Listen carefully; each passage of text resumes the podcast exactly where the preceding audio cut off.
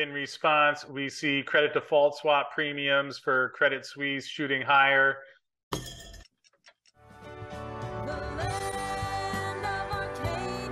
Well, hello there, my friends. Chris Marcus here with you for Arcadia Economics. Hope you're doing well out there because in today's show, we're going to talk about some of the latest news going around in the banking sector. Obviously, we saw the collapse of Silicon Valley Bank in the last week, several of the other banks running into trouble. And then the latest news on Wednesday morning was a fresh plummet in the shares of Credit Suisse, which has obviously been rumored to be having some issues for quite a while. And Wednesday morning, the Saudi National Bank, one of their largest investors, said that they would not be able to provide any further financial help for the bank. They do have a mandate that they can't go over. The executive of the Saudi National Bank also hinted that there were perhaps other reasons. I know they're not doing so well on their previous investment already, but as you can see, another plummet in the price of Credit Suisse there was the move on Wednesday. And if we take a look at, fact, let's go back to the one year chart. You can see things have not been going well. and here is the five year chart. So, obviously, uh, all along at the same time, you have the Federal Reserve raising interest rates. And as we've talked about ad nauseum on the show for the past year or so, while they've been raising interest rates, that things might look fine until something breaks. And again, now running into some banking issues. And obviously, should Credit Suisse enter an overt failure or Lehman moment, that would just pile on, obviously, a lot bigger than Silicon Valley Bank. And certainly, this latest news has not helped to alleviate any of the concerns about the banking sector, which obviously, for many of the people who are into gold and silver, have held for a long time. Then we watched the decade plus of 0% interest rates and quantitative easing, which made things seemingly look good at the time. Although, of course, once the interest rates started going up, now we're starting to see some of the effects of the issues of that policy.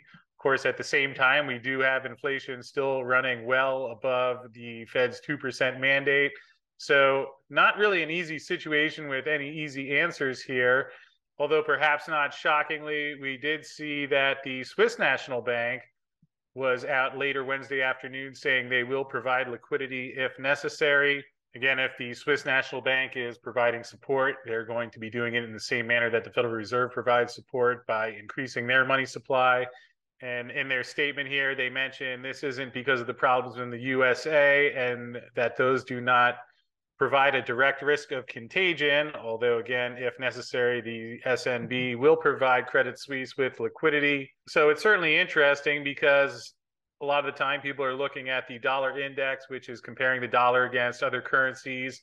And here you see why the dollar index has been seemingly strong over the last year because most of the other central banks are doing some form of the same thing. To be fair, many of them are raising interest rates right now, but just as we saw over the weekend, how once things come to a head, that the central banks will step in and provide liquidity. Seeing the same thing here with the Swiss National Bank, something we will likely see with other central banks in the months and years going forward.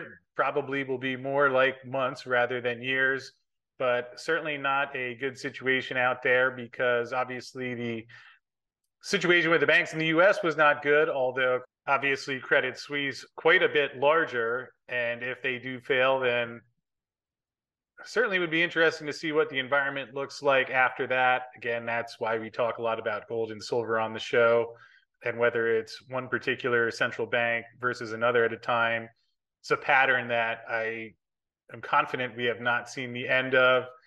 In response, we see credit default swap premiums for Credit Suisse shooting higher and something that we'll keep an eye on going forward, but certainly not an ideal situation for Credit Suisse out there right now. And just for the banking sector in general, and just stunning to see how quickly, at least with the uh, Silicon Valley Bank, how quickly these things have escalated and become a problem. And makes you wonder what else is out there that's wobbling that we have not heard about yet publicly. And obviously, the kind of thing that happens when you raise interest rates, especially as abruptly as the Fed has following such a long period of low interest rate policy. The one note that was interesting also came out Wednesday morning.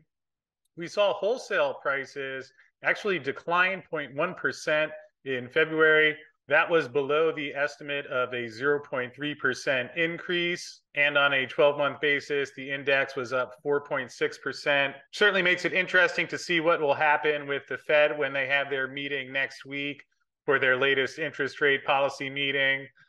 Again, if you go back one week in time, the conversation was whether they were going to raise 50 basis points as they felt inflation wasn't coming down as quickly as they had hoped for. Now 50 basis points basically off the table and just under 50 50 that there will be a pause. And uh, as of this recording, 54.6% chance of a quarter point hike. Gee, I'm sure wondering what we will see in the gold and silver market, but gold in particular, if we do get the pause next week, obviously based on the last couple of weeks, that would be coming a lot sooner than expected gold already above $1,900 again. I wonder if you get that pause. Do we see $2,000 gold in our near future? Which would be pretty amazing given that we've just gone through almost a full year of the Fed hiking. Obviously, like we've talked about quite a bit here, as well as many other shows where market expecting some sort of pause or pivot at some point, which a couple months ago wouldn't have seemed all that far off at the March meeting, although again, based on recent week's activity was not really seen as much of a possibility. And now we're just under 50%. Note here from Zero Hedge that now their market's pricing in 120 basis points of rate cuts by the year end. And they actually had an interesting graphic here that shows how this has changed. You see each bar here represents one of the Fed meetings throughout this year and then January of next year. Here on the left is the implied policy rate and the orange bars and shown on the right number of hikes. So as you could see, here's on March 8th and then March 9th, March 10th, you start to see the shape of this change quite a bit.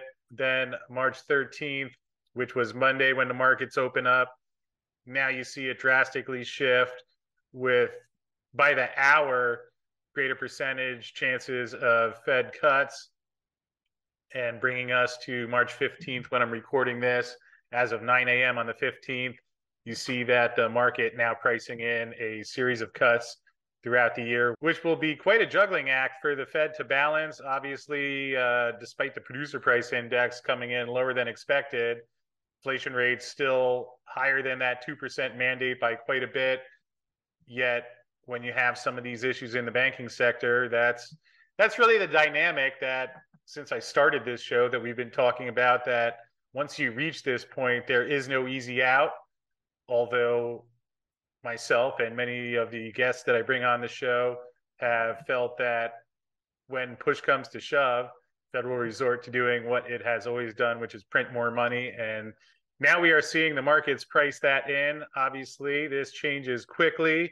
And I'm sure if there's a couple of days that go by without any further news on Credit Suisse, we'll see these come back in a little bit. But certainly next Wednesday will be a big event for the Fed, and that is on March 22nd. Other news about the Federal Reserve is something that you've probably heard a little bit here and there. And interesting, Zero Hedge has an article here about whether the Fed is going to be talking about, well, maybe it doesn't need to be a 2% mandate. Maybe it can be a little higher.